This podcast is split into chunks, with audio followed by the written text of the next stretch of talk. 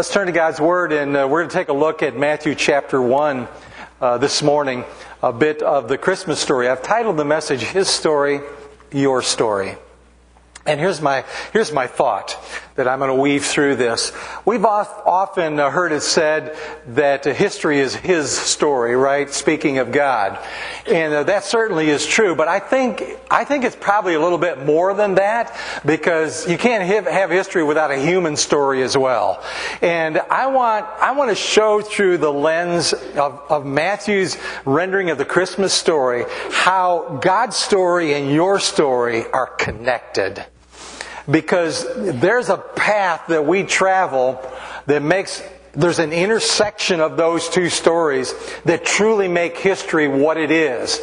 And, and it can be different for you than you ever imagine when those two things uh, intertwine with one another. So that's what we're going to look at. But I'd like to take just a moment and set this up. We're going to be looking uh, at Matthew 18, uh, excuse me, chapter 1, verses 18 to 25. But the first 17 verses of Matthew chapter 1 are a little startling the first time you look at. So if you if you haven't read your Bible and haven't looked at it for a long time, you really and somebody says to you, "Well, read the New Testament." You start out and you've got this long thing. It's just a list of names, and it's like, "Oh man, is this going to be boring?" And you know, if that's the way it starts, what what am I in for? But there's some really really awesome stuff in there, and there's a purpose. That those first 17 verses are really Jesus' family tree, and there's a reason why that's in there, but let me just point out one thing to just kind of set up where I'm going with this message. Uh, somewhere in there, up like the top third, there's a the, the name Boaz shows up. And uh, let me just talk a little bit about that because you connect that with the book of Ruth in the Old Testament. Fascinating story.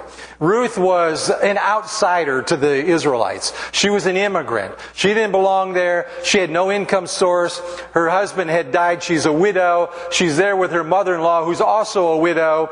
And I mean, the, the whole, how that whole thing uh, comes together is pretty, pretty incredible and sad tale to the point that Ruth's mother-in-law, Naomi, when she went back home to, to Israel and brought her daughter-in-law with her, she said to her family and friends, I'm changing my name. Don't call me Naomi anymore. Call me Mara. Oh, why Mara? Well, because Mara means bitter. And she said to them, life's gone sour on me. And it truly had. And she said, and I've gone sour on life. I'm bitter, and I don't care who knows it. Just call me bitter because that's what I am. So that's kind of the environment that Ruth is living in, and uh, because it's just two ladies living together, no source, no male in, in the home, no source of income whatsoever, and uh, Ruth decides, well, I got to find some food. She becomes a sort of panhandler, as it was in their day. She went out into the fields where they were reaping the grain, and she would just pick up whatever the harvesters had uh, dropped along the way, and uh, take that home, and hopefully make some kind of a meal out of that that would would get them through another day. So that was, she, she ended up in the, the, this is where the story gets really interesting. She ends up in the field of Boaz. And Boaz, as it turns out, is like the most eligible bachelor in Israel. The guy's hot, right? He's rich. He's good looking and uh, he and all of the ladies are interested in Boaz, and Ruth becomes his love interest. I mean, it's the most unlikely thing you can imagine. It sh- shouldn't happen this way. She falls in love with him, he falls in love with her, and it's an amazing story. The reason why I bring that out is because if you look in those first 17 verses of Matthew chapter 1, it says in parenthesis, and Rahab was Boaz's mother. Do you know who, who Rahab was? She's a prostitute. This is Jesus, this is Jesus' family tree, right?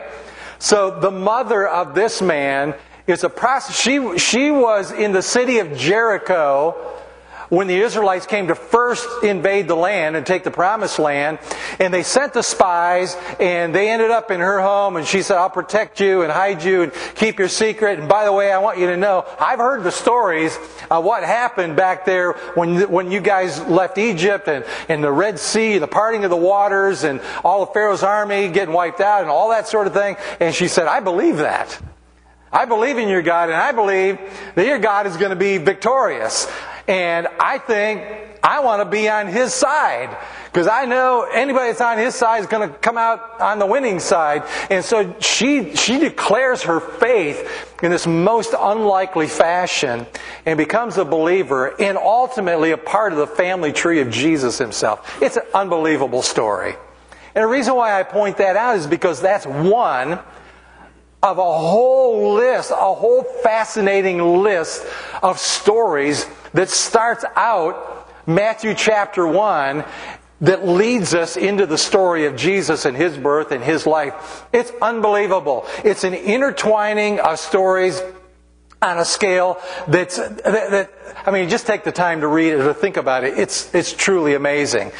It's God's story becoming a part of the human story and weaving it all together into one. Now let's go to verse 18, and I want to point out to you how this plays out in what is a familiar story to most of us. Now, this is how Jesus the Messiah was born. His mother Mary was engaged to be married to Joseph. But while she was still a virgin, she became pregnant by the Holy Spirit. Joseph, her fiance, being a just man, decided to break the engagement quietly so as not to disgrace her publicly. Verse 20. As he considered this, he fell asleep, and an angel of the Lord appeared to him in a dream. Joseph, son of David, the angel said, Do not be afraid to go ahead with your marriage to Mary, for the child within her has been conceived by the Holy Spirit. And she will have a son, and you are to name him Jesus, for he will save his people from their sins.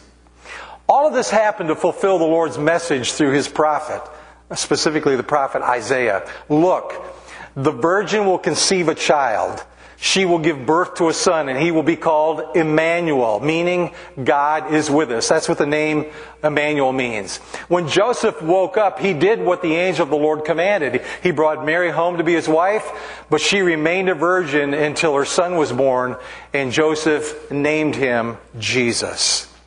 So, what I want to do over these next few minutes is talk to you about five ways God's story and your story are intertwined, how they intersect, how they become one story. So let's take a look at uh, the first of these.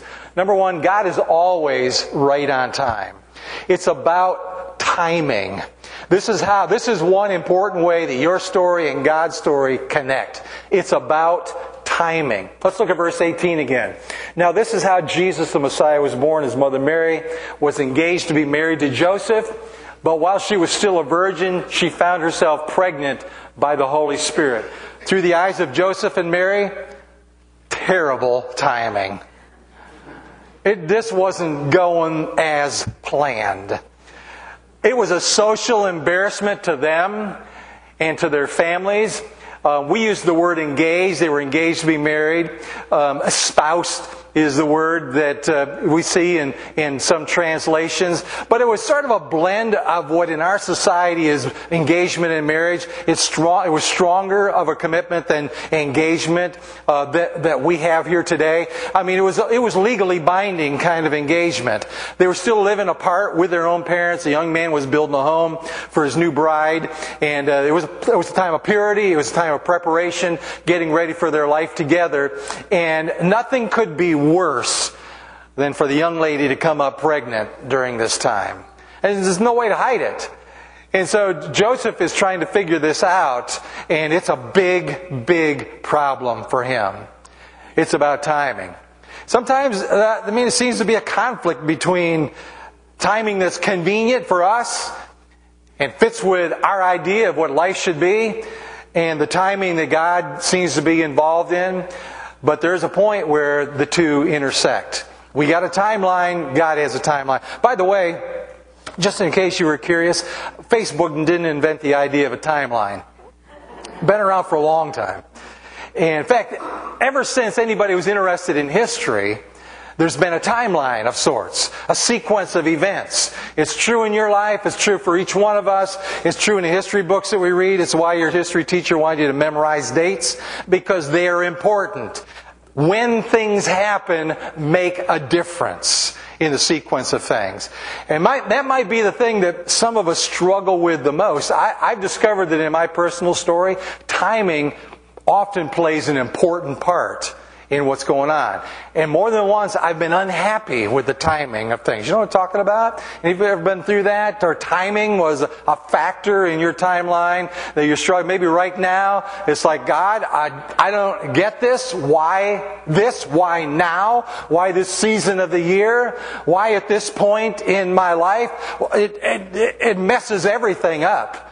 And yet God cares about the timing. And if Christmas story tells us anything, it's that God is involved in the timing of things, and there's an intersection of His timeline with ours that makes all the difference. It was true for, for not only Joseph and Mary, but for all of us. Take a look at, at this verse from Galatians chapter 4 where Paul helps us understand the timing of Jesus' birth meant something to the whole human race. Verse 4 But when the time was right, God sent his son, born of a woman, subject to the law. God sent him to buy freedom for us who were slaves to the law so that he could adopt us as his very own children.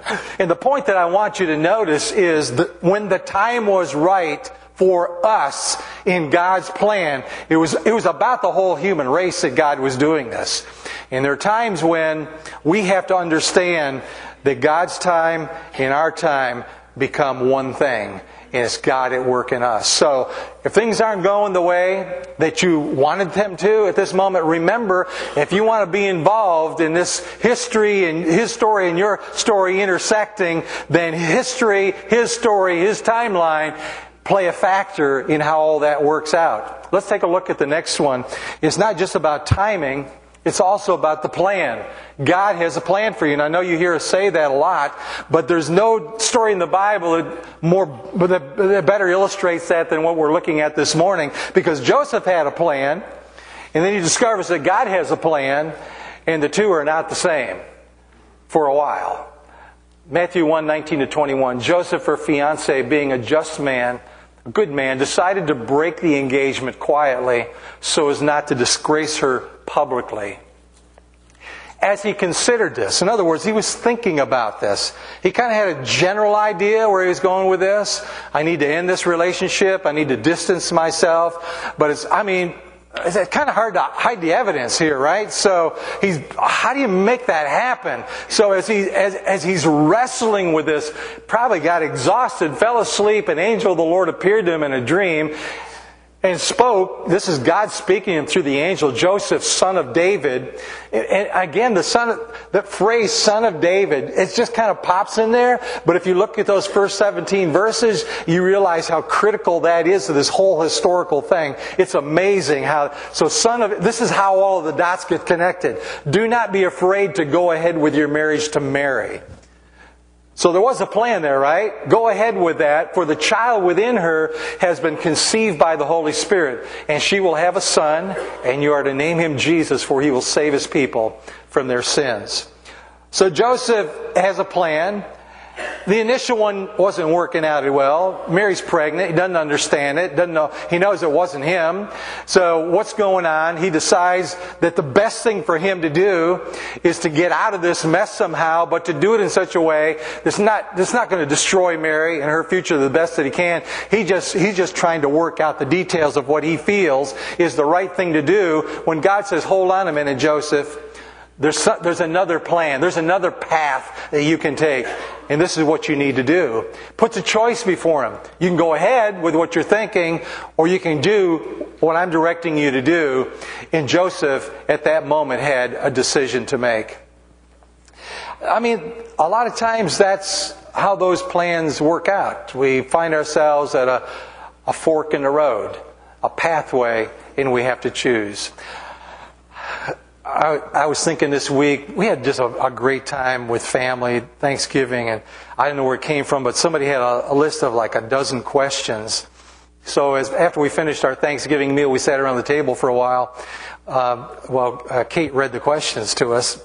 She went to like read a question and give us five seconds to answer and then read the next one. I said, hold on a minute, let's take a little more, more time with this. And some stories started to come out. It was fascinating.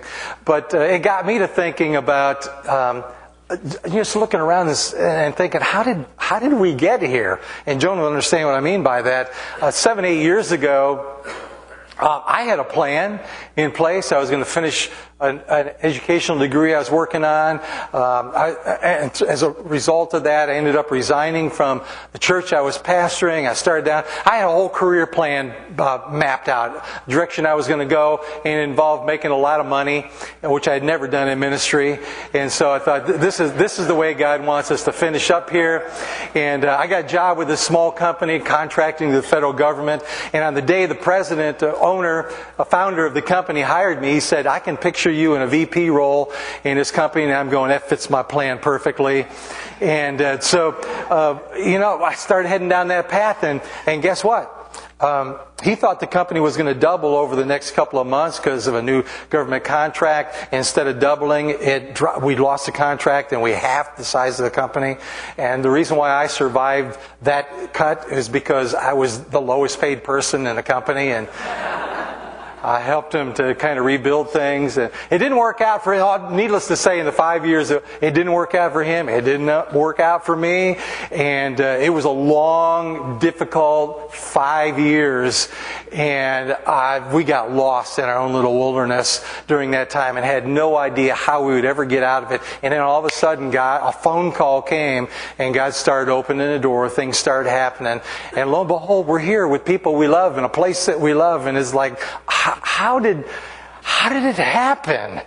God had a plan that was quite different one from the one that I imagined, and He worked it all out in an amazing way for us. Um, I'm not big into social media. Uh, you may have noticed that, but I am trying to learn and grow. I've discovered there's another world out there, and uh, I was uh, looking at some Facebook posts this past week, and uh, somebody from a past life posted uh, a piece of a Robert Frost poem in there.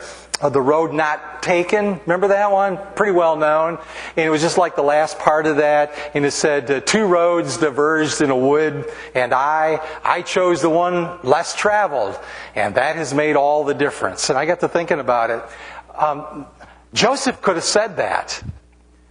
He came, at this very moment, he came to a fork in his road. And he's thinking, I'm going to get out of this relationship and I'm going to move on in a different way than I had planned before. I had no idea how it's all going to work out. But that was the path, and he came to that fork and he fell asleep in exhaustion, and an angel spoke to him the words of God Joseph, I want you to marry Mary, and I, she's going to give birth to this child. It's going to be a boy, and you're going to name him Jesus. And spelled out this whole completely different path. And looking back, as Robert Frost is looking back over my life, that choice, however I happened to make it, made all the difference in my life. Joseph, I think, could have said exactly the same thing. He could have walked away from this relationship with Mary and done his own thing. He chose to go down the path that God directed him. And, and I, I doubt, I kind of doubt that he was thinking, you know, this could work out pretty cool. I could become like a a figurine in a manger scene. And every year, every year for the next two, three thousand years, people are going to bring me out, put me on the fireplace. Man, this is a pretty cool idea. I, I don't think he was thinking that this was something he was doing for himself, which is, I mean, that's the direction we go, right? It's like, how can I get an angle on this is going to make it work for me? It wasn't that at all. It's like, he chose the path that was the most unlikely the most difficult. He had to deal with what people would think and what people would say and simply choose that's not important or at least not as important as just doing what I know God spoke to me to do. I would dare say, you know, thinking in Robert Frost terms, that probably the plan God has for our life is the road least taken in our society. It's the one most rejected. It's perhaps the least attractive. And we sort of reason there must, I mean, people seem to be going this direction. There's probably a good reason why they're doing that. Why don't I just kind of go along with the group? And we miss out on what could have been the best choices we make. So we got this thing about the plan. There's the timing aspect, there's the plan aspect, and what I want to point out is that there's his story, God's story, and there's your story. And at some point when they come together, they become one story. And that's when it makes all the difference in our lives. Let's take a look at the third thing. And that is that God always delivers on His promises. And this is huge in this story, and it's huge in our story if we take time to think about it and apply it. Let's look at verses 22 and 23 once again. All of this happened, Matthew is telling us, to fulfill the Lord's message through His prophet, the prophet Isaiah, chapter 7 specifically, and I believe verse 14 is what he's quoting in verse 23 here. Look, the virgin will conceive a child she will give birth to a son, and he will be called Emmanuel, meaning God is with us. God delivers on his promises. He makes good on his word. Uh, the reason why this is really cool is because this is what brings stability into our lives when there's chaos. This is what anchors us in those moments when everything seems to be going absolutely nuts.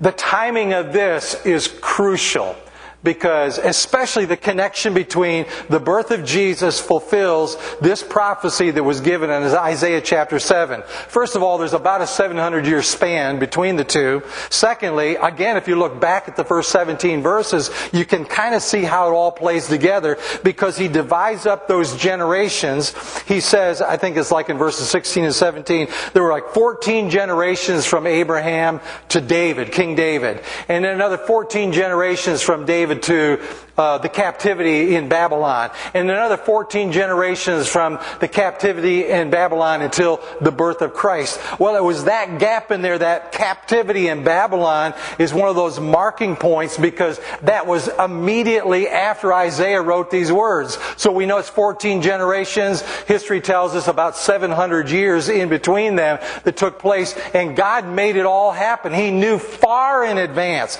This wasn't some last minute scheme he came up with to try to rescue his own plan that had gone badly wrong is something that he had in mind all along, ever since Genesis chapter 3, when he cursed the, the, the devil in the Garden of Eden. God set a, set a plan of redemption in motion, and this is part of it. He made a promise to Adam and Eve. He made a promise here to the people of Israel. There are other promises throughout Scripture that God, God has fulfilled, and it all loops back together to connect Him with us. God at work in our lives. If you're going through a rough time, I would just encourage you to focus on the promises of God because here's something you can count on. God always does what He says He will do. I mean, there's an ultimate fulfillment of this promise. We know that that's going to take place. There's going to be a Redeemer. God's going to come. He's going to do what He said He's going to do.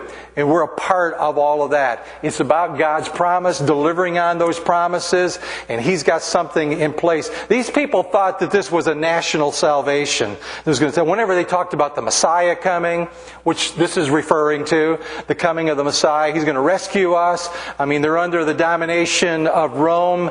Um, I mean, it's, it's, it's crazy. It's, it's going badly for them. But in the, in the timing of God, it all comes together. I mean, what's actually happening historically when Jesus is born is the Roman Empire is near its peak.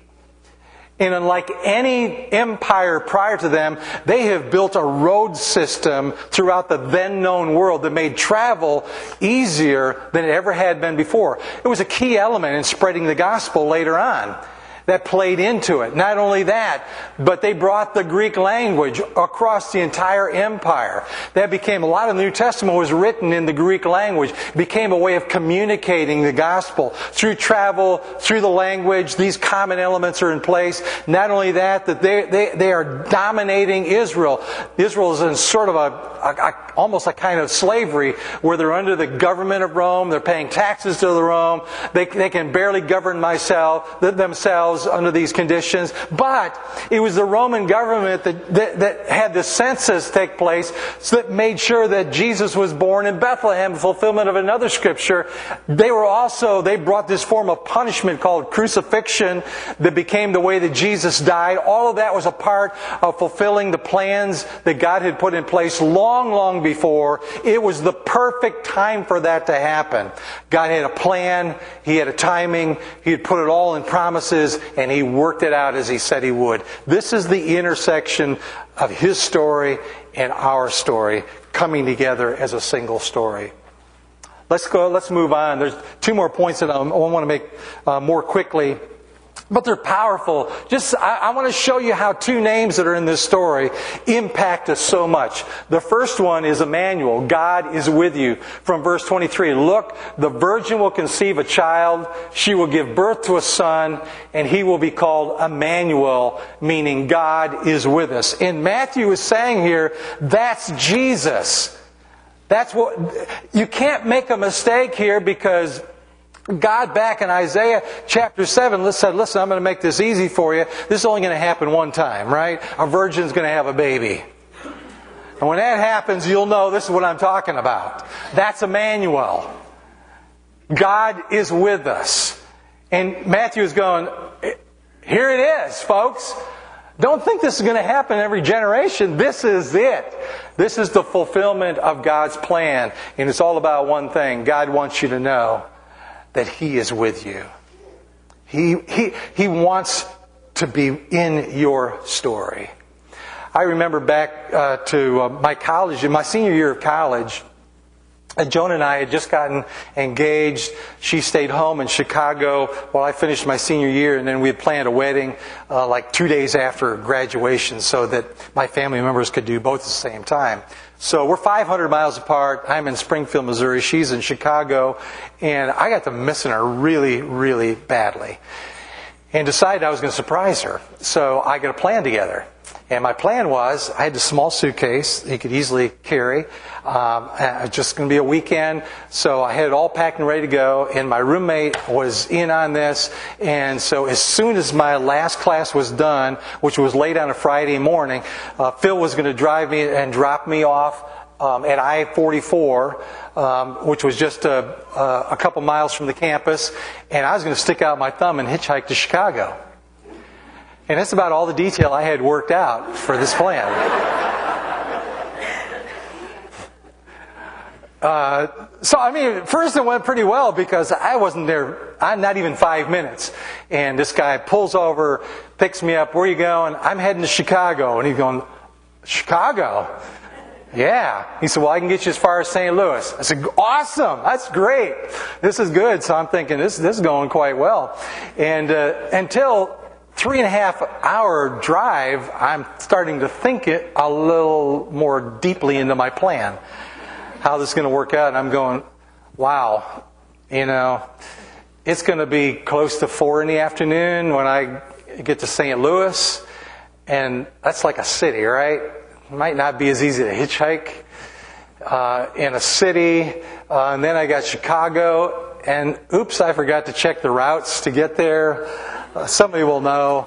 Uh, and uh, I started to get a little scared. How am I going to pull this off? And uh, so then, as we're coming into the city, you know, in, inside St. Louis, he's going, so like, which which street do you want me to drop you off at?